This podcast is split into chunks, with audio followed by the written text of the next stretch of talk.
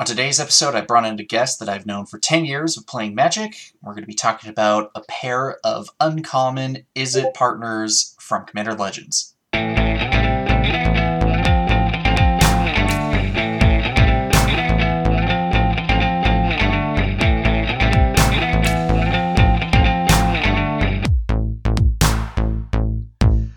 Random tangents, but now we can actually sit down and talk about your deck actually.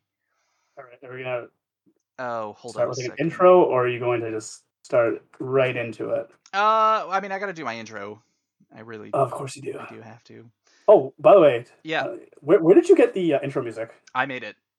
Oh, nice. I uh, sat down with like uh, some rando like free to download music thing and I fiddled with the instruments and like the first intro was kind of boring and I'm like I'll add a few more. I'll eventually I'll do something with it. It's like the my logo. I did like I made that. Just sat down for a bit and I'm like, uh, bada bing, bada boom, it's done. But I, was like, oh, it sounds pretty nice. Like, hope you didn't rip this off. yeah, I- I mean, like, hey, listen to yeah. It's like if it happens to match the beat of something, whoops! I lit like I thought about um using a music clip from Delain's song called "The Gathering," okay. and and I'm pretty sure everyone that listens to it like pretty much knows that they're talking about Magic the Gathering because there's just there's too many words that they use. It's just like this is a Magic the Gathering song, but it's like epic orchestra symphony stuff. yeah. Uh it fucking rocks hard and then I'm like I don't know if I can cut that down to 10 seconds and use that as an opening and like I don't know if that makes sense. So I'm like I'll just make my own, don't worry about it and then yeah. yeah. Would you have would you have to get permission for that too? Oh, and probably royalties. So Uh, yeah. I definitely. mean, I not. don't know. Although the band, uh, for some reason, the band like broke apart this year after like over a decade, and I'm like, wait, what? No, don't. You guys are sick.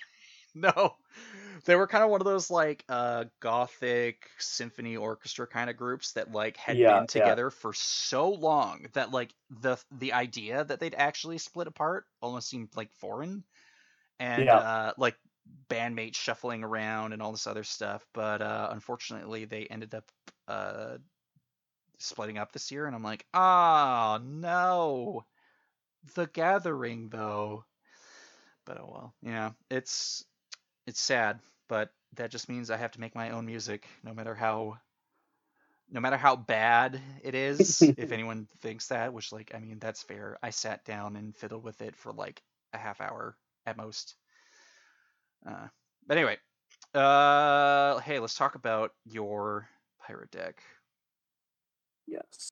uh Get right to it. get right to it hello everyone this is cole and you are listening to the uncommon commander podcast and today i am joined by my friend chris who i've played magic with for 10 years With a small break in between for COVID. with uh, with uh with a small break in between that I think a lot of people are pretty used to. Um, but I think before we talk about your deck, I actually have a question for you, or at least a, uh so we, we we played Magic for a long time. We met uh, around 2011, and uh, how would you describe our Magic history together? uh long I, I mean we- we've i mean barring a few different individuals it's been a very consistent play group for yeah like a decade or so and everyone has very consistent styles so i mean it's not repetitive but like we, we've we know kind of what everyone else is about and our and our, our our eternal rivalry of of of aggro versus control, at least for between Uh, us. I would- yeah well, i wouldn't quite call it control but Uh, interact disruption. Uh, but yeah, it's uh, uh, Chris. Chris has been a longtime friend of mine. We've played a bunch of Magic games together with a group of mine that we've known forever. Uh, and he uh it was funny because like i mentioned that i was doing the podcast and i'm like hey do you guys want to join and he immediately offered and he's like so uh I haven't built a deck in a while, and I don't. I haven't really built an uncommon commander before. Here are my three options. Which one should I choose? And then I I shot back at and I'm like, which one feels more like a Chris deck? And uh, the the deck that we're going to be talking about today and the pair that we're going to talk about today was uh, I I feel definitely best exemplified what kind of deck you like to build. Yeah, I agree. At least of the three ones, like I found this one be the most inter- like fun to build, most interesting at least. I mean, most powerful deck. Well, yet I mean it's it's it's pretty new. I haven't really played with it that much, but yeah, You- definitely you- the most. I think the most fun to build. You managed to get a couple games in, which was I think was pretty interesting. Uh, it, although the first one was pretty rough, and the second one I think was a, a little bit uh, better of a venture. But uh, in terms of just like general deck building and sort of like what you were aiming for, I think this uh, a good a good flex to kind of get back into Magic.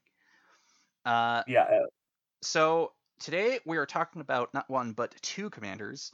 Uh, we're going to be talking about Malcolm Keen-Eyed Navigator and Breeches Brazen Plunderer. Plunderer? yeah, that is correct. That is correct. Uh, this was a. Uh, they're both uncommon partner commanders from Commander Legends, and they both synergize really well with each other because both of them have keyword. Uh, both of them have uh, text that uh, mentions pirates, which again, this actually makes this a bit of a tribal deck too. Um, so Malcolm, uh, Keen-Eyed Navigator. It is a two and a blue for a two-two legendary creature that's a Siren Pirate. Has flying. Uh, whenever one or more pirates you control deal combat damage to your opponents, you create a treasure token for each opponent dealt damage this turn, and it has partner, which means it can partner with uh, any other creature with partner in its text. And the other commander is Breeches Brazen Plunder, which is three in red for 3 3 Goblin Pirate with Menace. Uh, whenever one or more pirates you control deal damage to your opponents, exile the top card of each of those opponents' libraries. You may play those cards this turn, and you may spend mana as though it was mana of any color to cast those spells. So you you're like, hey, this this not only speaks to me, this is also really interesting. I do find this pair pretty interesting, but uh, what really spoke to you about these? I mean, I kind of like like the flavor of the commanders. It, it's pirates is a fairly new tribe, and it's a it's a triple colored tribe. So like pirates are in blue, red, and black.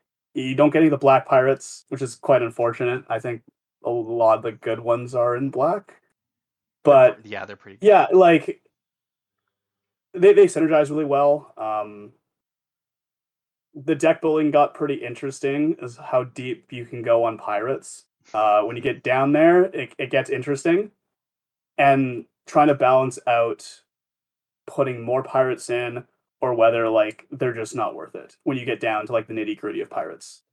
Also, mana curve uh, in this deck was was uh, interesting. Uh, a lot of the pirates are three is drops. super aggressive in, in yeah, Yeah, the three drop spot. there's there's a lot of pirates that are good in the three drop slot, which is kind of not what you want. Malcolm is probably the best pirate in the three drop slot. So on turn three or whatever you have three mana available, like you almost always want to cast him because he's gonna ramp you into all your like other good cards. So, but I mean, And- there's and- only so many. There's only so many pirates you can play. Yeah, I mean, And, like- I, I, I I do gotta say though that like uh, Malcolm by by himself is like pretty sweet. Just being able to make treasures and like if you're able to spread out your pirates in a certain way where you're able to hit everyone at once, like you are ramping three treasures per turn if you're playing your cards right. Yeah, like honestly, I you could switch out breeches and put a different partner in. And I think it'd be fine. I think Malcolm is just that much better than breeches. Yeah. he's he's cheaper uh and he always we'll say he always hits like breeches you could hit and miss technically speaking like you could hit a bad card Fly, yeah, yeah, true, yeah. I mean, people, it's the it's the RNG nature of interacting with three other players at once, and that's why stuff like uh, breeches and stolen stolen strategy, Etali, Primal Storm, uh, you never you never know what you're gonna get, and sometimes you're like, I hit a land, shit, I'll guess I'll take it, but then you hit two i mean i mean Yeah, it, it's fine, but especially when you're playing other people. I mean, this is playgroup dependent, but people that play very tight, synergistic decks, like a lot of the time you're going to hit stuff that you don't want to cast because in a vacuum it's not a very good card, but in their strategy it is a lot more powerful than just what the card says. So you'll you'll hit cards like that and you're like, I don't really want to cast this. This is this doesn't do anything for what I'm trying to accomplish here. But but then I guess But like you could, yeah, you could always use treasure. Treasure's always good. Treasure's Treasure's great. I, I do also kind of like Malcolm and kind of other cards of its ilk that like you're able to remove cards off the top of your of your opponent's library and like if it isn't a land, like it's one thing to interrupt with their land drops if if uh, if they desperately need it and that can definitely feel bad. But in terms of like oh I got rid of your like super sick like combo piece, uh, get that thing out of here. Like I, I feel like there is some merit in that too. Yeah. I mean, he also costs one more, which is kind of a big deal, also. Yeah. And like as far as uh, evasive abilities are, I, I find flying is a lot better than menace. Flying, um, like menace, menace has its place for sure, but like flying in general, just like miles above it, Well, literally yeah. and figuratively. I, f- I find th- a lot of decks don't play small flyers generally, Unless they're kind of unless they do other things. Yeah, So like they'll play Someone's they'll play they'll play late yeah like they'll play bigger flyers. Yeah, Like you'll see you know five drop flyers, six drop flyers, but like you don't see too many one, two, three drop flyers unless they're like there's another reason they're playing it, not because it has flying. Yeah. Whereas like they'll play you know two drop, three drop, one drop creatures on the ground that just have other abilities, and that's why they're playing. I so mean, like the, I- yeah, the yeah, like the usually early dedicated early on- slots are like utility creatures, uh, stuff that will, uh, maybe grow by itself over the course of a game.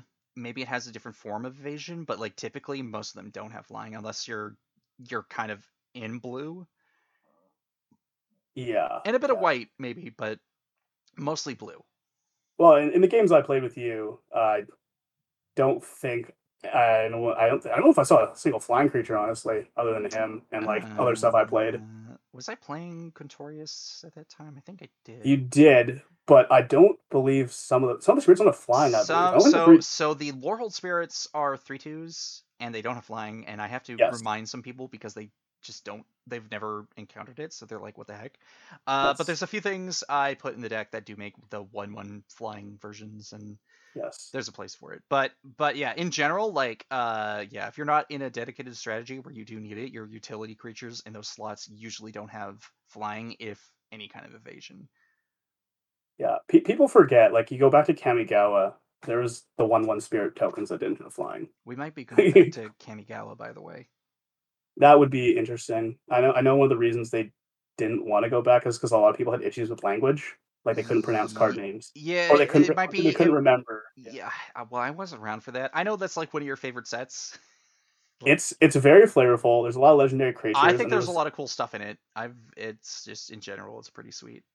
They threw a lot of very interesting abilities in that set on like a bunch of different cards, especially because they're all legendary. So they, I think they kind of wanted to have them all have not necessarily like kind of like more unique abilities. It definitely uh, like it adds it adds flavor and lore to the world, but like there was there was a lot going on there, and I think actually now that we're kind of thinking about it, we're talking about these creatures and like kind of the the the podcast in general. Kamigawa, I think, was kind of a bit of a stepping stone and like a lesson to be learned of like how do you handle a world with like pretty much an oversaturated uh legend count. And it's like well you you branch it out of the rare and mythic slots and you actually have to put in the uncommon slots. And like that's why you end up with like breeches and malcolm and uh and like previously discussed on the show you get kardur doomscourge you get kwende pride of, of femeref which was like dominaria was another set where there's like a boatload of, of legendary creatures across the board. Um yeah like very busy set kamigawa But yeah, it definitely was. Like I think you have to go back to legends before there's other uncommon legendaries, and those guys were very good. Whoa, those were bad.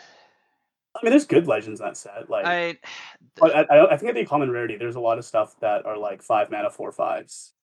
Yeah, I remember, that have names and they're from the story. I remember opening or uh, getting a uh, what was it Tobias Andrion or something was like one of my first. Uh, I don't know. Oh, really? that yeah, was forever like- ago. There, there's some good legends from that set. Unfortunately, a lot of them are super expensive because if there's any good legends in that set, like everyone wants them. Yeah, Like, but who, who, who's the guy that mm. just like fogs? He's super expensive. Angus Mackenzie. Mackenzie. We're not. Yeah. We're not here to talk about Angus Mackenzie Turbo Fog. I, I, I wish I, I wish I had one so I could. build a deck Everyone wishes they had one, even if it was just for value. But But yeah, like we're not talking yeah. about we're not talking about Bant Turbo Fog. We're here to talk about freaking Izzet pirates that steal your Is shit it- and make it- treasures. Yeah, no, yeah, Uh, Yeah. We're talking we're talking about beating people in the face. We're talking about making a three mana two two with flying. hopefully, Hopefully, yeah. Uh, so, so you, so you already had a bit of a deck challenge uh, at the beginning when you sat down and you're like, okay, so I have to make this uh, Chris, a Chris deck trademark, but also like, ha- it, it, it is a strictly powered down deck when you kind of really consider it.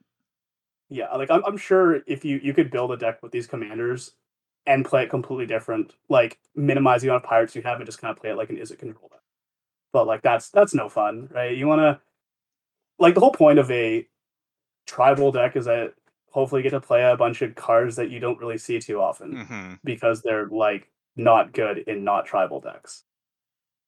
Which is the which is true for some of these cards. Like I don't think I could see myself really playing them in other decks. Yeah, there's um I mean there's a few of these that I think are pretty decent heavy hitters in Commander uh that don't necessarily need to be in a tribal deck to function. Uh, it's yeah, just absolutely. There's by happenstance they just happen to be really good. Uh but yeah, there's definitely a few bits and pieces in here that like uh they don't hold up quite as well to their contemporaries. Um yes. Like so uh you play i'm gonna i know most of these are pirates uh i'm, I'm gonna go over some of these.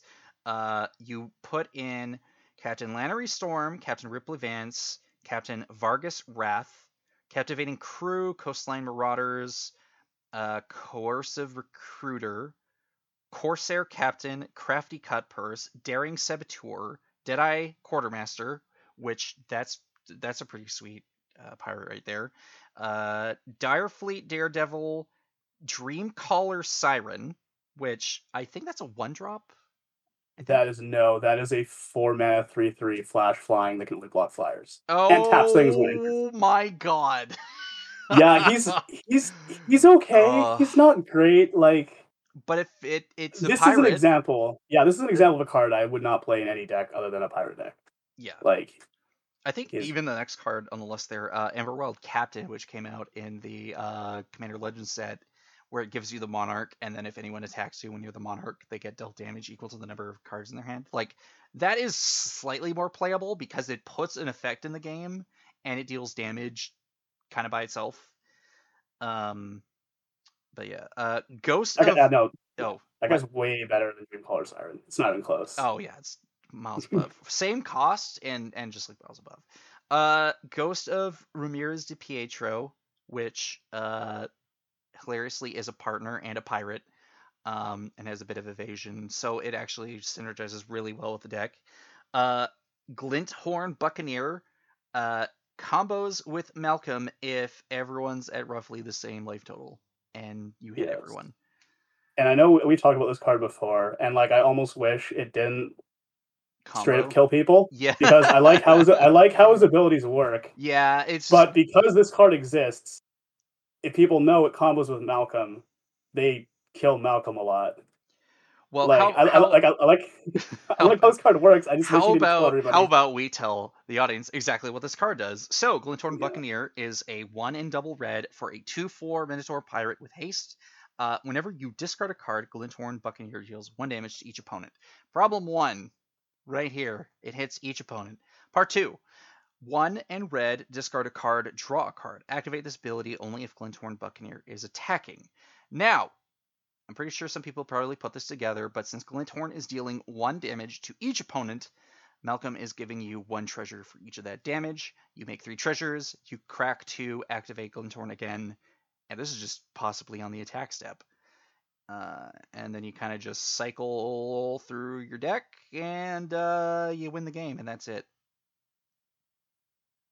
It is interesting that it's an ability that if you are playing one v one or there's only one guy left in the game, it doesn't just straight kill them. Like you Yeah. need multiple people. It you have Which I- to, I you don't know many putting mana into that- it, and that's like not super Yeah. great. It's great. It's great when everyone's alive, and it's really bad when you're back down on the one v one. So it's it's it's one of those combo kills that's like definitely like meta slash table dependent of like how many people are still around. If you got two people, it's great. If you got three people, it's fantastic. If you got one person, you are He's fine. He's he's still good. good. You're Which putting, is why I like oh, I pay two mana and ramp myself, and then I stockpile that. It's yeah, like pretty good. Not going to end the game at that point unless you put a lot of effort in, or you're decking yourself, depending. yeah, I, I mean, you're still dealing. You're still kind of paying for one damage for Yeah. one mana because you still make one treasure. Like he's still really good. I also realized I listed Imperial Recruiter as a pirate, and it's like How that is you. false. That is definitely not true. Um, no, Uh, but let's see here. So we got Merchant Raiders. Uh, te- I did kind of skim over it. Uh, Orvar, uh, Orvar the All Form, which uh, is a pirate. technically a pirate. technically yes. a pirate. Uh, but you do play a few spells in the deck that actually do kind of capitalize on making copies of other things. So it gets a pass. Uh, in in most cases, if you well, yeah. I mean, Orvar surprisingly gets a pass. So like, you hope no one takes it, and you hope uh, no one decides to turn on you suddenly because you're playing Orvar. Um, but yeah, uh, so then we got Port Razer, which is probably like one of my favorite pirates, and just kind of like red magic cards that have been printed in the last few years.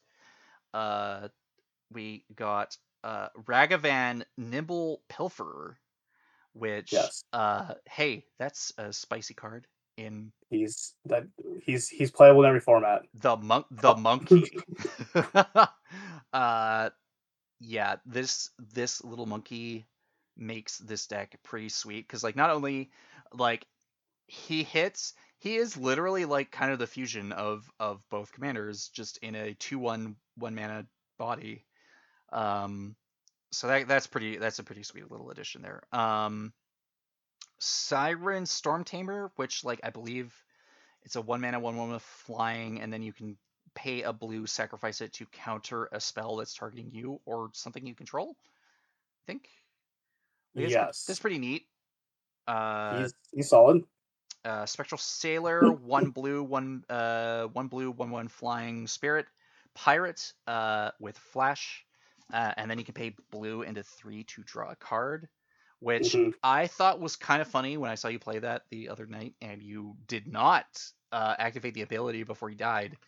Uh, Oh, that, that is because I want. I thought a card was worse than scrying one and trying to flip treasure map. Ah, okay, that was that's right. Yeah, you're playing Treasure Map, which is also in the deck, and we'll we'll go over that. Um, Time Stream Navigator, which I think is the one that you can gain an extra turn. Yes. Yeah, pretty sweet. Uh, Warkite Marauder, which I think on attack makes something a zero one.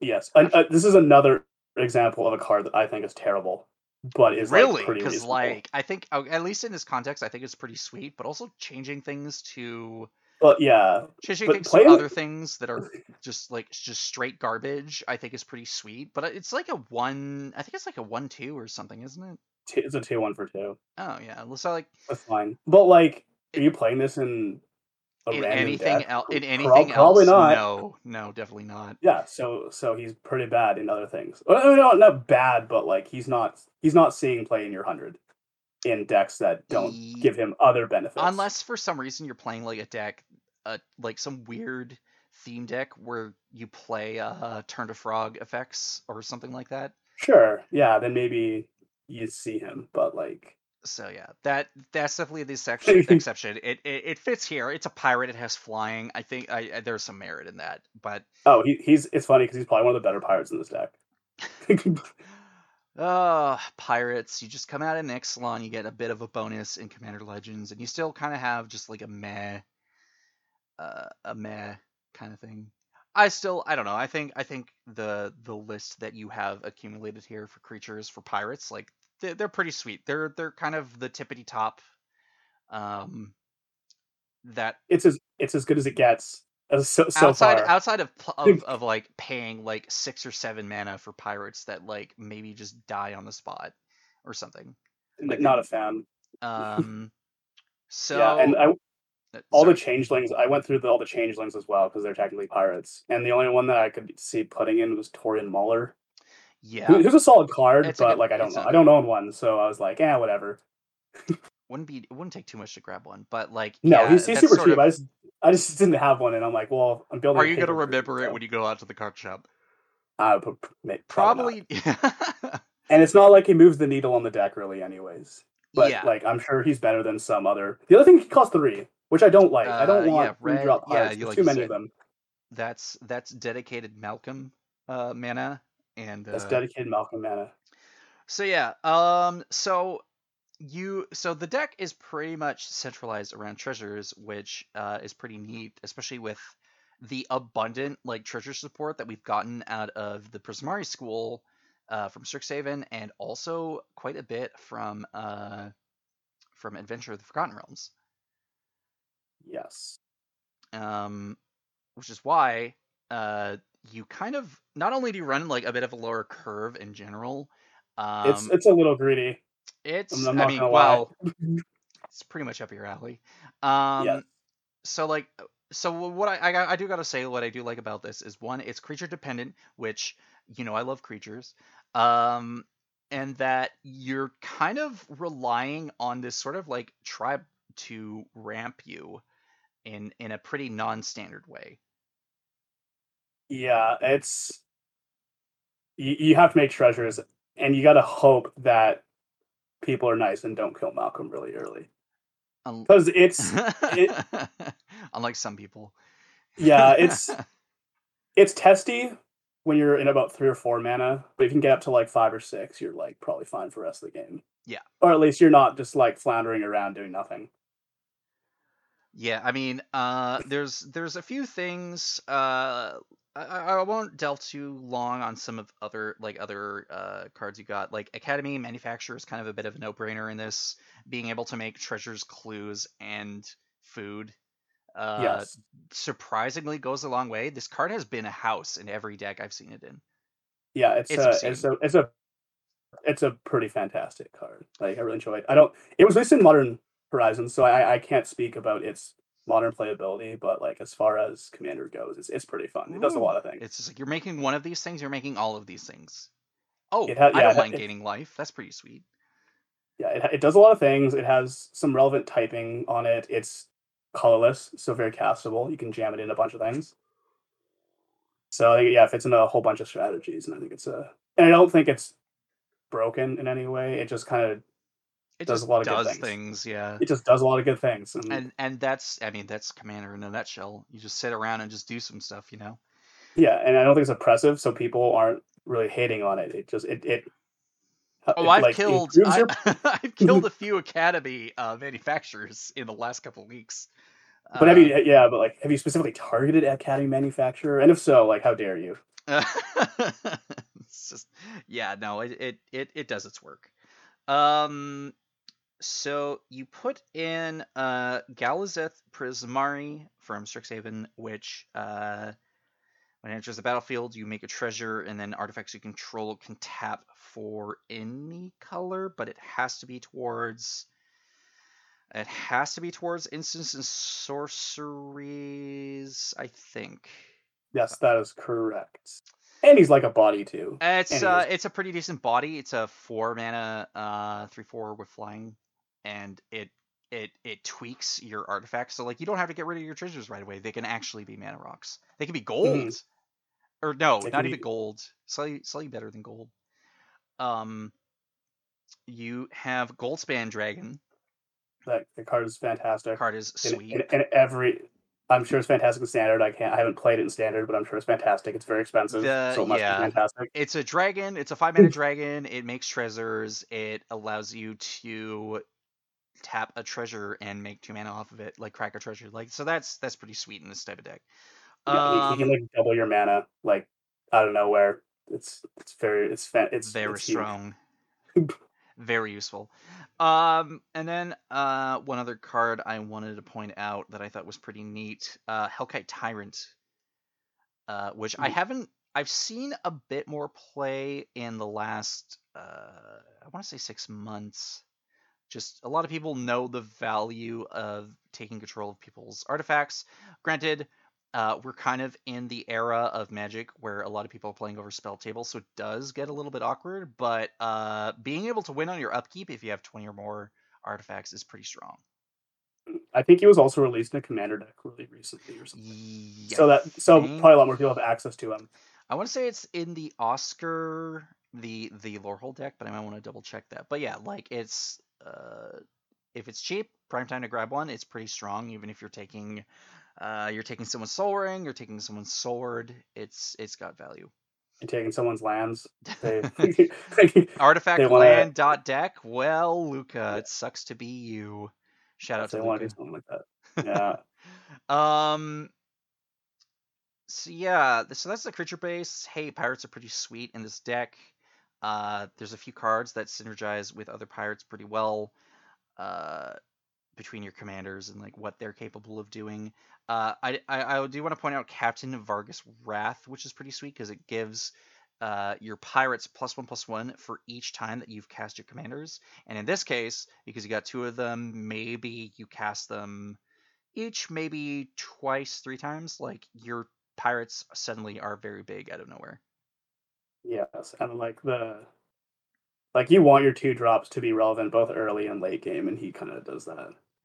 Um, previous guest on the show, Peter, aka Mono White Border, uh, talked about how you scale up in Commander, especially if you're playing a, a bit of an aggro uh, or even a bit of a mid-range deck. That doubling doubling effects is pretty strong, and being able to like put a anthem uh, on board, especially in a in a blue red deck, is goes a long way. So turning Malcolm or or even breeches or your uh, uh, your your spectral sailor or your or your uh, uh, your warkite marauder into like very strong uh, flying threats or evasive threats like goes a long way in this deck. Mhm. Yeah, he almost gives evasion in that evasion is they're really really big. you don't want to block them. It's yeah, it's kind of it's kind of interesting where it's like uh some people value their creatures too much and are willing to take the damage uh early, but once you do hit late game, uh people don't really get some people are pretty ballsy, I got to admit. Uh some people don't mind throwing like their big scary creature the commander in front of it. So yeah, uh uh, Captain Vargus Wrath, pretty sweet in this deck. Um, Definitely one of the better pirates. Him being two mana is also really important in this deck. yeah, it's super you, you you you really want to have pirates on the field before you cast Malcolm, so you get the value right away. and there and there's like a few of them that definitely hit that one mana, two mana slot that like they can come out early, get ready for the Yes. swing. So that's pretty sweet. yeah, it's Um, unfortunate there's not better, more good one and two drops. Like Well, I was considering a few vanilla. subpar the vanilla. yeah. I think you're talking about was Wily Goblin. Wily Goblin, yeah, I definitely do think uh, Wily Goblin is a double red for one one Goblin Pirate. Uh, when it enters the battlefield, uh, you make a treasure token. I definitely do think, uh, despite it being double red, I definitely do think you can play it. Uh, it just makes treasure when it enters. It can make you more. Yeah, he, he- he might he might be better than Ripley. It's possible. That's hey, no slander against Captain Ripley Vance on this podcast. Um, so I, I would go over your lands. I think there's a couple of them that are pretty interesting. Some of them are pretty pricey too. Uh, Shinka, the Bloodsoaked Keep. Uh, yes. legendary land. You can tap it, to add red mana to your mana pool, and uh, you can pay a red and tap it to give a legendary creature first strike.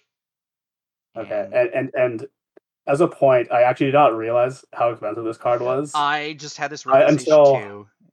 yes, uh, I've had this. I've had it for like a while. I just haven't put it in a A deck because I, I generally Long time. I generally don't build creature heavy decks.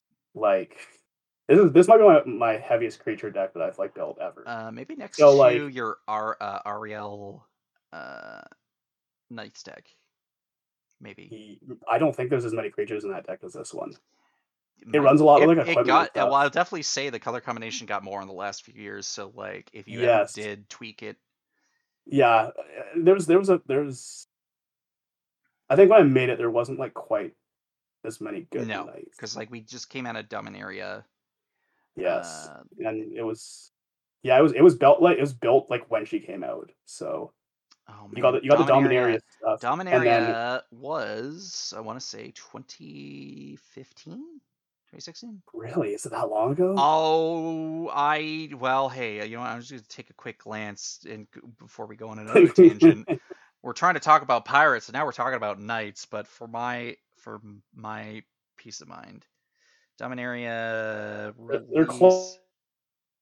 Close. They're they're kind Okay, it of was both warriors and stuff, 2018. right? Okay, it wasn't that. It wasn't It's not, that. that- not that long ago. I mean, Okay, so it wasn't. I wasn't. COVID, COVID has skewed everyone's perception of time. I found, but it- we're still in 2021. What? yeah, I know, right? Where'd the where'd the time go? All I know is that at the time of this recording, I've been seeing a bunch of uh, Delta variant memes going around of people being like, "My summer plans," and then the other image is like some awful person as like the Delta variant. I'm like, I want to play Magic person, man. God damn it. I want to have you play your pirate deck so you can steal my stuff and it won't be awkward.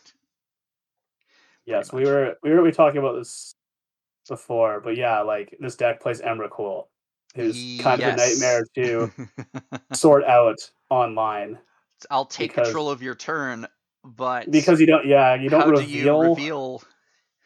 Do you take a screenshot and or do you take a photo and then you send it to me over Discord or whatever, and then I look at it and be like, "Aha, yes, now you do this." but- you get in a you get in a separate video chat one on one, and then you you tell you tell someone to do something. um, so yeah, so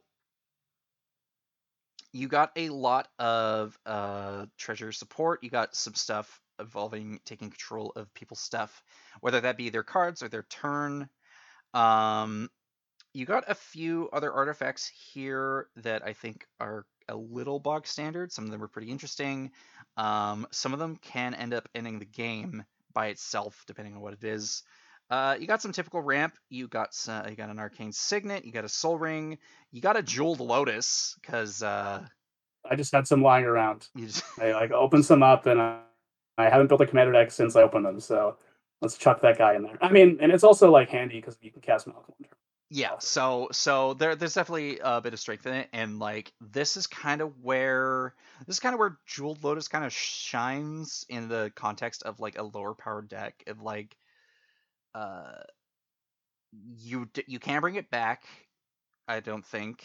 I don't. Th- I don't think you have anything in here that can. I don't believe so. You can Uh, tutor it with Urza Saga. You can tutor it with Urza's Saga because that's also a land you have in this deck, and that's pretty strong. Yes. Um, but yeah, being able to play a Malcolm pretty early, be that turn one or turn two, uh, nothing really wrong with that. Like it's not broken. Yeah, Uh, which I mean, at, at the same time, I feel like when people see you play Jeweled Lotus, they assume your deck is bonkers, and for some reason, Uh, we've.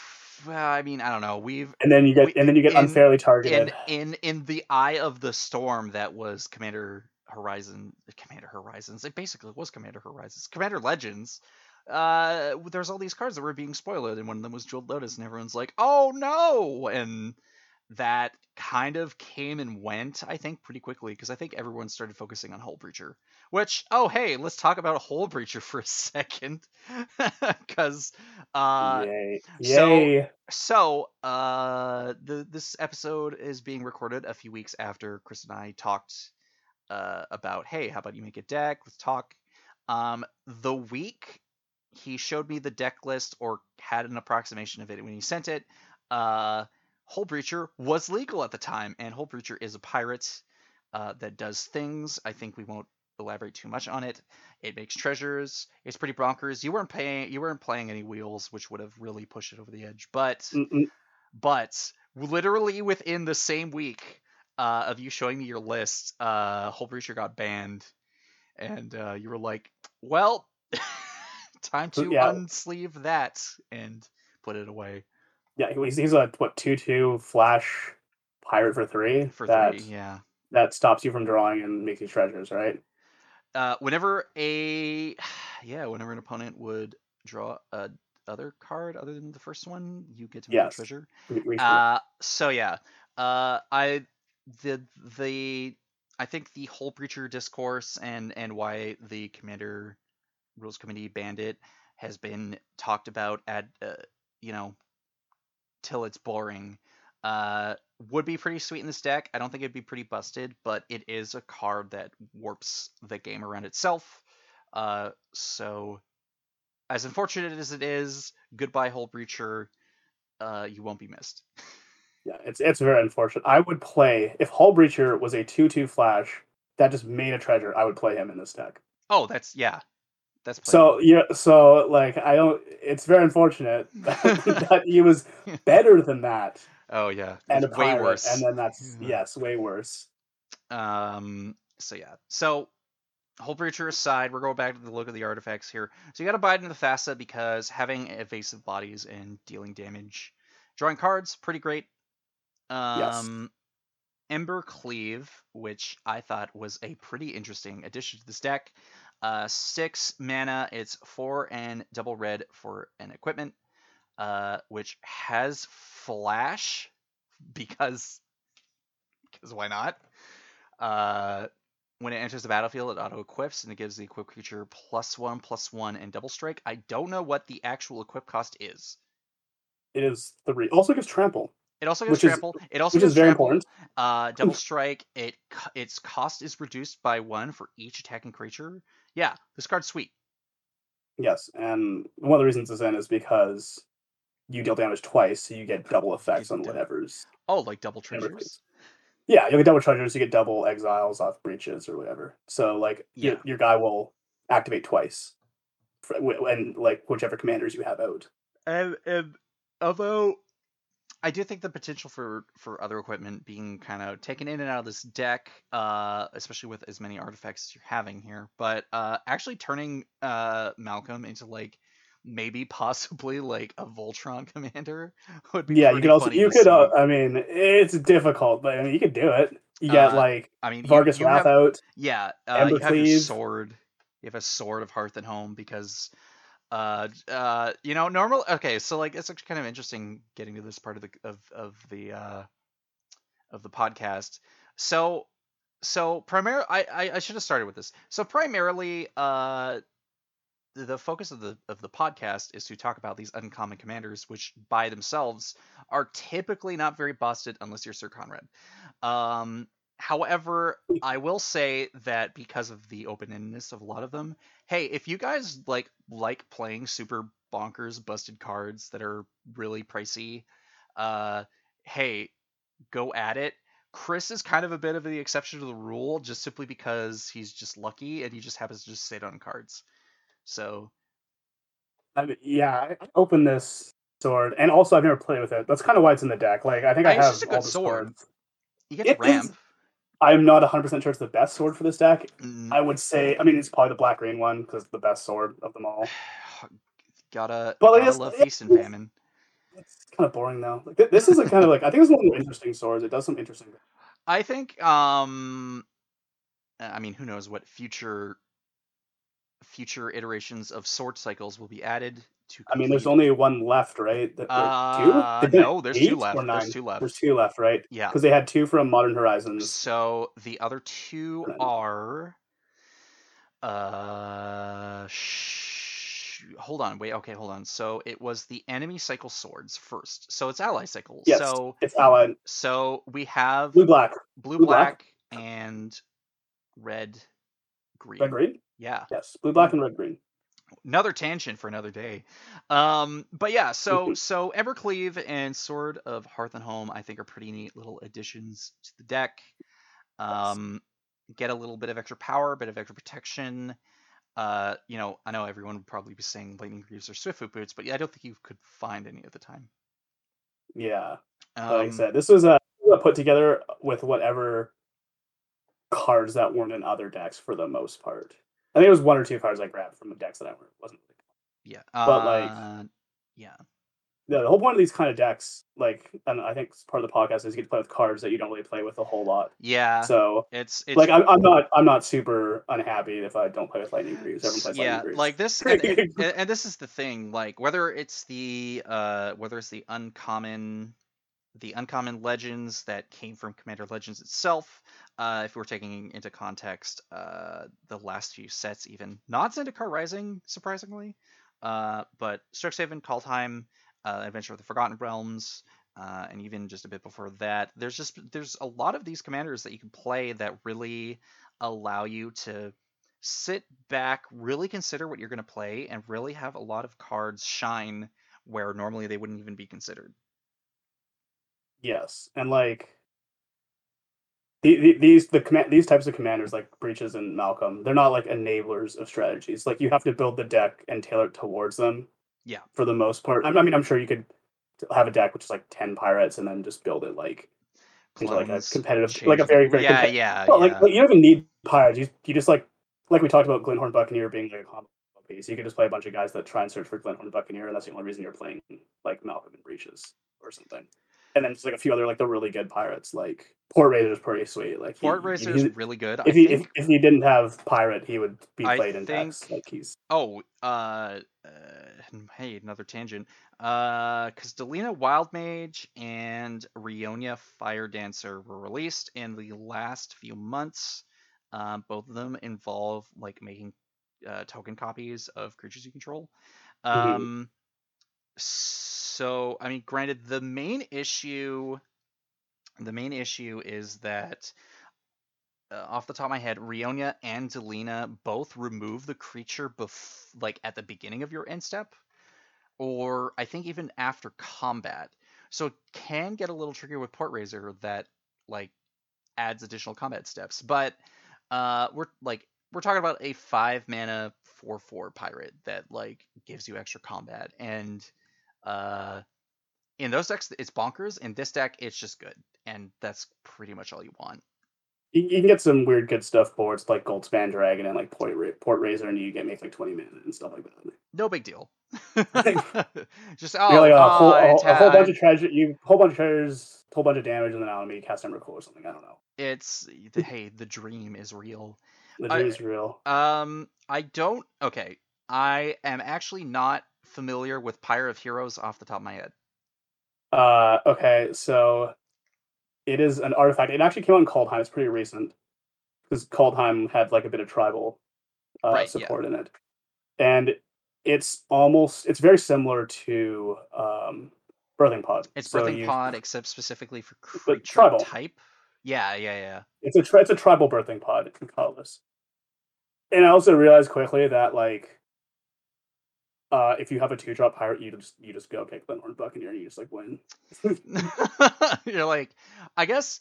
So I guess so. So I mean, and, and this is the main. Uh, I think this is the main thing uh, that I kind of don't really talk about. I, I've been talking about a lot of aggro decks uh, for the last few episodes. Delina, uh, not Delina, uh, Dina Soulsteeper, uh, which I talked about with my buddy Teddy. Um, it isn't really a combat deck, although you can do it, but it's definitely more of an attrition aristocrats kind of style deck where you're able to like ping people for a bunch of ma- uh, damage. Um, but I don't really talk about win cons, and uh, this is now kind of staring me in the face of like, if you do want to win the game, and it is kind of dependent on how many players are still left alive. Uh, but if you do grab uh, uh, Glinthorn Buccaneer with Malcolm out, you do make like not infinite, just a lot of treasures, and then people die. Yeah, Imperial Recruiter I just threw in late because a couple pirates were really bad. And he he also just goes to get Glinthorn Buccaneer. Uh, I, I think so. I guess I mean I, I'm thinking about sort of the mentality I have about uh, tutors and win conditions, and I think in a deck in a deck like Malcolm and Breeches, uh, I feel like I feel like your deck is a good balance between the sort of cash, super casual uh, tribal style side, but Mhm. you still need to close the game out and kind of do things. And uh, Uh, honestly, look, yeah, the the pirates are not good enough in red in blue red Yeah. currently to to like beat reasonable decks. Even like yeah, medium, like low medium power level decks, like it, they're just not good enough. So you And- like need some other stuff. a- and, And most of the non pirates are, are, are are there. Like that's why Cole's in the deck. That's right, why Agent of Treachery is in the deck. yeah, that's why Agent of Treachery. Also, Agent of Treachery draws you cards sometimes because you yes, get yeah, you get yeah, and stuff. especially yeah. So uh, uh, in this case, like Agent of Treachery probably could have been a pirate, but like why? Uh, it's also the second time I've talked about Agent of Treachery on the podcast with someone, and like this, and oh, oh, wait, this is the second. Is it uh? the second is it commanders that I'm talking about. Um, at least in this case, where like your deck actually like has potential to trigger uh the Agent of Treachery's draw effect. Uh, Yes. my my previous guest, uh, Phil, uh, was playing a Rootha Mercurial artist deck, and he just happened to have one in the deck. Um, good card, really annoying. Um, but in this case, if you're already taking people's stuff, uh, it, it definitely works out. Hmm I think people have a short memory too. So this card was played standard pretty recently. Oh yeah. Oh, like it was around. It was on. It was on Arena, and Yep. people probably remember it as like a really good card, and like this card's sweet, and so it gets put in a bunch of decks. I mean, I mean, uh, it, it, it is it is sweet, but it I think it it if anything it's still become a little infamous. Excuse me. Ah, It's still become a little infamous, uh, even on webcam magic, especially when it comes to, like you said, looking at someone's hand without revealing to the rest of the table, taking control of someone's turn, uh, exiling stuff face down off the top of their library with like a Gonti effect, and permanently taking control of stuff through like Agent of Treachery. Uh, which is really funny because if you, you know me, Cole, I like I love all those effects, all those types of effects. Those, that's my oh bread boy, and butter. oh boy, do you! So making magic on webcam very awkward and difficult. yeah, it's uh, Yeah, I can tell you, I played all those effects. I've played Gonti. I played Gonti in standard. uh, I'll I'll Mm. tell I'll tell you I'll tell you right now that because it's you, I'm willing to tolerate it. Yeah. Uh, but webcam, I I need to uh, I need to buy those erasable uh, uh, dry erase cards that were made in the last few months that people just have. I need to buy a set where you can just like, oh, it's your thing, okay, and then you just make uh, you write your little silly copy of it on the card, and you put it I down. mean, I, I, I, I, I, what I should do is to just have a copy of a card, and you just, yeah, you just like, Oh, like I should, I should, I should have these. where I You mean, just honestly. have every every conceivable magic card in existence. You just like, oh, I have a Gaea's Cradle. I'll just put that down. I don't, I don't own a Gaea's Cradle, unfortunately. I don't even know if I would play a Gaea's Cradle. That's not really. I don't. I don't really like creature decks that much. You're missing Which out. is funny. You're well, missing af- out. But, you know, I mean, we're talking about a creature based deck. I'd say I don't like Um, creature decks. So okay, so so since we're talking about uh WinCons here, um, yes. so we have so you have Glinthorn Buccaneer that combos off with Malcolm if you have at least two people alive. And their life um, totals are close enough. Like if you like, you can have three people if they have drastically different life totals, or two guys really close and one guys really far. You can have like some issues there. mhm. But like generally, you should win. And like if you kill two people and almost kill like a third guy, like oh no. Uh, if you if you work if you work really hard, you can uh, Voltron them to death. Uh, I mean, to- combination of y- y- cards. like you don't kill anyone. You've probably cycled through like a crap ton of cards anyway, so you should have like the best hand you could possibly have. Yeah. Um, you uh, I can't think. Uh, you have Hellkite Tyrant if you have twenty or more artifacts at the beginning of your upkeep, which, uh, fingers crossed at that point because everyone knows what's going on. Um, then you have a copy of Mechanized Production from uh, shoot, Aether Revolt. Yes. Uh, it is a. How do magic cards work? Mechanized production. Which, by the way, mechanized production is not cheap. Uh, it, uh, it was cheap at one point. uh, you and I went over it uh, yes. the, uh, the other day when we were talking, and it's just like, wait a minute, what the hell? So mechanized production is two and a double blue for an enchantment aura that says enchant artifact you control. At the beginning of your upkeep, create a token that's a copy of enchanted artifact. Uh, when you control eight or more artifacts of the same name as one another, you win the game. You're making a bunch of treasures. You better certainly be playing this card if you want to. Uh, if you need to win, just do it. I, I, I guess. I, I feel like there's like at this point, the more I think about it, like there's really no shame in trying to assemble this uh, together. And you're playing pirates, you're playing Malcolm, and you're kind of really working towards uh, that that treasure generation. Uh, Yes. Yeah. Like you generally don't have eight just right off the bat. You're like you, you probably should be like cracking them to make mana, but some sometimes you just don't have anything to cast. There's a there's a couple of cards that get you like a I think there's at least yeah one or two that get you a lot. Like I think this deck plays uh Spell Swindle. It does. You can all of a sudden just have a bunch of treasures. You also play Horns Hornswoggle. That is, I'm not sure about That that. is a yet. that is a creature counterspell that makes you a treasure, and that's it's also called Hornswoggle. It is, it is in flavor. I don't think it's very good. No, it's uh, it's it seems like it's it's like a counterspell I would play, but like you also already have uh spell swindle on the list, and that pretty much does that and more. So Yeah, it's it's so when I'm playing commander, I mean, obviously like Hornswoggle kind of like is against this philosophy, but it's in flavor, so like it's okay. Like you want to play if you're if you're removing one for one, I generally want to play a card that draws me a card, so it doesn't cost me a card at all, Mhm. or affects an equal amount to every person. So like if I'm playing one card, it has to affect one card's worth of abilities per person you're playing, or else you're going down cards. yeah, like the It's why it's why it's why people don't like playing counter spells and kill spells well sometimes sometimes because they're like, you'd well, actually, I kill one creature, I mean, you've but like, you've been out of the game for a year, pretty much. yeah. So I will tell you for a fact, uh, and I'm sure quite a few uh, audience listeners know this for a fact. Uh, removal is pretty king, even if it doesn't scale up. Like, if you're still one to oneing something and you're down a card, like you probably Yeah. got rid of something that will be fucking you up really bad. This is uh, it's true, which is why I never understood why our play group like did not play more interactive removal. Well, I like it. I feel I feel like all right. I mean, in a hypothetical future where we're able to sit together as a group, uh, you know, some people come back from out of the country or out of the city or something like that. Uh, I think it will be quite a bit of a different experience because, like, Well, let's let's let's hope so. It's Uh, yeah, a year it- a year and a I- bit in I- I- Everyone wants to play the crazy shit. Let me tell you. I, I I always find it funny when you're playing in a game and something is played and people look at like certain players and they're like, "Well, can you stop it?" Well, wh- why are you why when the people that are asking this why are you not doing anything?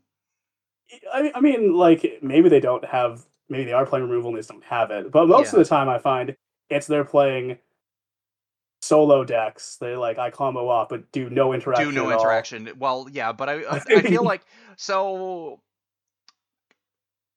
Okay, I I think. All right, audience people. I think we've talked enough about Malcolm and Breeches, and and I think I think Chris's deck is pretty sweet. Uh, if I get the chance, I'll provide a link for it in the uh, podcast description. Uh, but I think we're going to take our our last tangent for tonight, and I think we're going to just talk a bit briefly about uh, how. And granted, this is through the lens of someone who's been on Twitter probably too often. Uh, but Magic has kind of Commander's kind of changed a bit in the year and a half because now people are playing uh, with a lot more people, uh, which means like I could be playing with some guy down in Arizona or in California or down in Texas or even further down somewhere in Brazil. So I don't know what to expect, but most people don't really tolerate the uh, I'm gonna wank myself off in the fucking corner uh, Cabo player unless everyone agrees and sits down that they want to do that. Uh, so now, like rule zero discussions before the game starts was the hey, not what the what's the power level of your deck by number, but like what's the kind of game that you want to look uh, look forward to and want to experience. So if you sat down uh, with your Malcolm and Breeches deck, like you're like it's primarily a tribal deck, but it has a few win cons that require me having uh, a bunch of treasures and a bunch of artifacts, and this is the way I win the game. And like, I think some people, I think most people would probably be able to sit down with this type of deck and be like, okay, yeah, that's understandable because you're leaning more on Malcolm and less so on Breeches. Um, it's uh, it's yeah, I'd say it's low to medium, somewhere in between there. I think I would say it's this. This is a pretty decent mid. medium. mid- medium. I, I, don't, I don't know if you consider medium to have inst like. I, I like if I would call like a low power deck something that has no insta win conditions. Yeah, Basically, I don't think this is an instant win condition. Like you definitely have to work for it, which I think is. I think I mean, the, the only uh, instant. Glen- is- Glen- Glinthorn Buccaneer, Buccaneer- is not is. If you're if you're able to get it out early and quickly, then I definitely do say that's sort of the instant. I think you can kill them turn button. two in this deck or something. Holy shit! Technically, well, you, so you like you like Lotus out You Malcolm Lotus Malcolm one. and you play a Sol Ring, but you don't have access to a Signet or a Talisman, which I thought was pretty. Yeah, funny. well, you have it off the you have it off the Sol Ring. You get a signet. Yes, you do get So you Soul play like land, Sol Ring, Signets four, then you play the fifth land. You play your second land on turn two, and you have five mana, which is enough to. Yeah. Um. So yeah, so you can technically kill it on turn two, I guess. Uh, Magic Christmas Land. It, but but And- the, and I- but the thing say is, it- if you really need, like, if you need to do that, like, the problem is, is that the, the good thing and the bad thing is that it's telegraphed.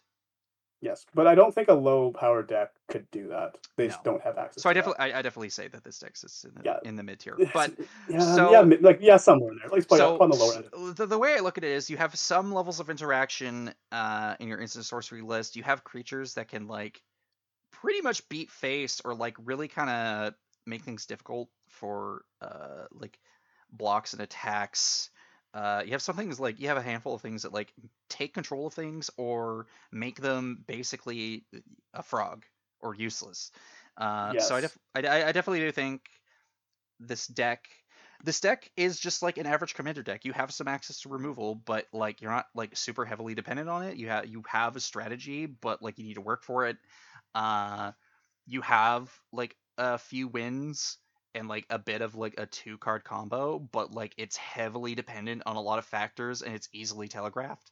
So I don't know. I think this this deck fits a bit of a mid like a mid tier pod of people who just want to hang out and play magic.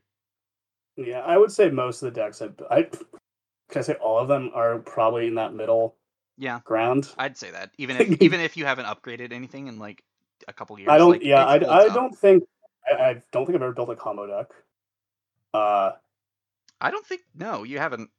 I don't. Yeah, I don't want to say. I, I like, mean, no, that's not my thing.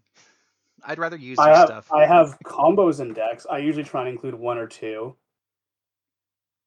Like not not necessarily insta win, but like Mhm. something bursty that'll make kill a person or because you, you need to keep them on their toes, you know, a little bit. I mean, that's, that's your modus operandi, man. That's that's Yeah, and and like most of the combos I would I play are probably like you can stop them. They're not like you kill my Maybe- dude, you kill my maybe my telegraphed.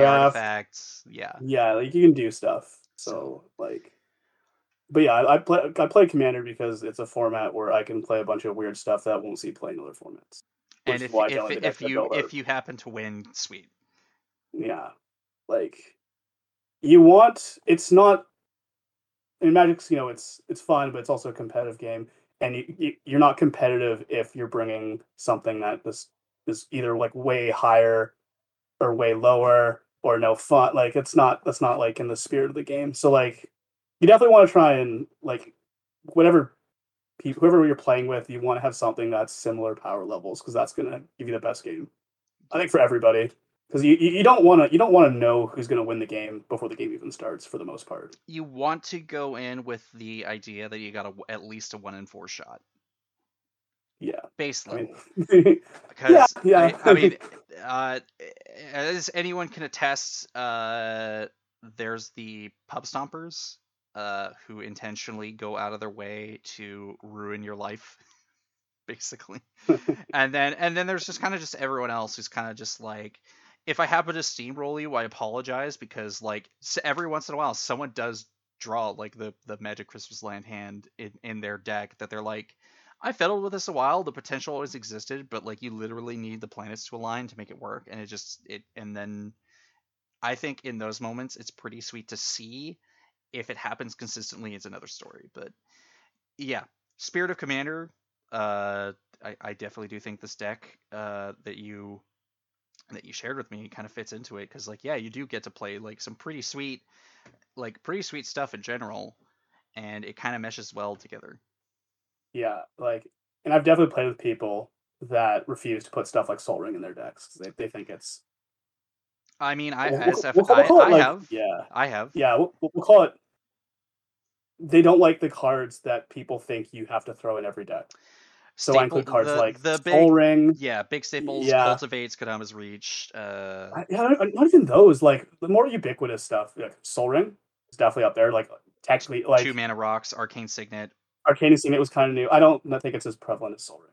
Maybe it is. I don't know. I think they're about despite how brief it is like it's it's a pretty powerful like turn one i don't know like hypothetically speaking like turn one land mana crypt sol ring arcane signet Yeah. Do you play Arcane Signet in a colorless deck though? i well no but but you play I Soul only Ring in a own i only own one arcane signet so like i don't i don't know like the Wait, the really? It wasn't released in Commander. I Legends? okay. I did buy the Planar Portal Rakdos Prosper uh, Adventure with the Forgotten Realms deck, and it has an Arcane Signet in it. It also turns out to have quite a few neat reprints that I I didn't realize were in the deck, so that was pretty Yes. sweet. Um, but uh, I just never bought one, mostly because Yeah. like, so like this is and and I think this will be the last topic before the episode ends. But like, there's been this trend uh, about like you know as an enfranchised player or not, as a commander player, casually or otherwise. Um, you just need to kind of assess things differently.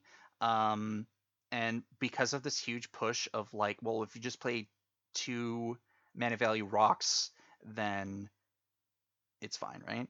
Um, so you get you get all these you get access to all these two mana rocks that are like pretty sweet, but then uh, you lose out on like a lot of really neat like utility three drop rocks, and uh, that's why I kind of avoided getting an arcane signet, and I just happened to get one because I bought a deck, and uh, that's kind of where we're heading right now. Like a lot of fast mana, um, really explosive plays, and like uh, it's not for everyone, and not everyone's going to kind of cater to it. Yeah, I, I find an unfortunate thing with more available fast mana is that your deck, your the slots in your deck are shrunk. It's too homogenous. yeah. Yeah, so like you have to reserve so much of your deck space for these certain cards that like and- you're not and- building a hundred card deck, you're building No. a ninety something card Well, deck. and and then even whatever. and if you and if you get the right land base, well then you you're looking at okay. Optim, optimistically, you have 38 land cards, give or take, depending on on the kind of deck you build, and then you have your commander or two commanders, and then you have Sol Ring, and then you have Arcane Signet, and you know, and then now you're looking Greaves probably. Heck, yeah. You like you're you're looking Like at the boots, You're I think one of them- I- I- I- 55 cards or something, right? Eve or yeah, less. yeah, like I yeah, I'd say yes, the Sol Ring Signet. If you're playing with some hardcore people, definitely definitely And like and and this is where is Ma- Ma- Mana Crypt is Mana Crypt a land? I can't no, it's a it's yes. So Mana Crypt is probably played in like a crap ton of decks. Um, it is maybe even the other one, mana vault. Mana Vault, Mana Yeah. Vault. Uh, Yeah, like There's a I few. mean, like, there's a if it- few off the head that I can't really think of, but it's just that as time has gone on, a lot of those cards have been favored more. Uh, that's why Jeweled Lotus was so hyped up, I think, and uh, just this level of hyper efficiency that ends up more or less kind of plaguing every table, where it's less it's less about what uh, what kind of flair your personal flair and flavor to the table, and more just like well, if I just jam every potential staple I can get my hands on into a deck, then and it functions, then it's good. Uh, and uh, you know, that's why I talk about the stuff on the podcast. You know, that's why I invite you and a bunch of other people on because I think I think there's still room to power down your decks in a certain way that doesn't involve uh, that hyper level efficiency that you can play Malcolm in breeches and have a good time because they're just they they're good and they do they do stuff, and that's pretty cool by itself. Yeah, and if I want to play all these fancy pirates, I I need to not have as many mana rocks. I mean, you could probably slot a few more pretty neat ones in there, but yeah, it's uh, it's a pretty tightly run ship, and I don't know. I think I think your list is pretty sweet. I think what we talked about tonight was pretty sweet, and uh, yeah, d- definitely some things I could like adjust the more I play with it. But like I, I like me personally, I always have issues once like you get down between like ninety five to one hundred five cards cutting stuff. Yeah, it always feels it always feels bad cutting cards for mana rocks. Even though yeah, like pro- because uh, yeah, probably you should do that at the beginning. You should probably just be like, okay, I have five mana rocks, boom, or something. boom, yeah. I Like, mean, and, and, whatever- and whatever Malcolm's wanna play. basically a mana rock generator by itself. Yeah, you can call him one. But yeah, like it- like if you're if you're building like a like most decks, you probably should have like set up your land base and then your mana rocks before you do anything else. That way you won't pull them out because you're like you want to play some fancy card. Uh, I've I've I've built an assortment of uh, two color decks in the last year because of all the the uncommon legends that have been released, and I'm like, I don't know if I can grab the talisman and I can grab a signet, everything else probably really doesn't matter as much. And uh, you know, I grab uh, was Sky Skyclave Relic, I think it's the it's the Dark Seal ingot that with kicker that can make multiple copies of itself. You know, I'll grab more of oh, those. the, oh, the relic from Zendikar? Rising, yeah, yeah. Oh yeah, yeah. yeah. Like that, I've only been able to get one, but it's super sweet. I have. I think I have a lot of them. I opened too much Zendikar up. All right, I'll Two- I'll come over and I'll give you your playmat and I'll bring some cash and I'll buy some of them off you. Yeah, you can. I have to look. At, like sorting's been a mess recently. Busy, busy time getting back into Well, magic. I mean, that's what happens when you purchase things because you're sad because it's COVID, but you're not building anything. so but I have so kinda much money though. Yeah, Uh, uh, yeah, well, I have I have disposable money, but you know, um, I, I- have I have cards I have cards. that I'm like this card is sweet and I own in. it. I can trade it in for more cards. Yeah, so yeah, a bunch of cards that I haven't done anything with that are just sitting in a pile. But like, hopefully, see in the next couple of months when like My fingers world- crossed. My fingers are crossed for Christmas, give or take. And if not, gets if, less if- shitty. well, yeah. yeah, Um, but you know, worst case I mean, scenario, uh, uh, you know, a friend of ours is coming back maybe sometime in the spring next year from abroad, so maybe then we could probably get something in by then. yes, Um, good. but I think that's it for this episode talking about uh, Malcolm and Breeches, this really neat uh, pirate pair. Chris, thanks for coming on to talk about it. Yeah, thanks for having me. It was uh, a lot of fun. Ha- haven't got to talk about magic in a while, so Might have to drag you back on then. Um, and hey, everyone who listened, thank you for listening. We'll see you on the next episode.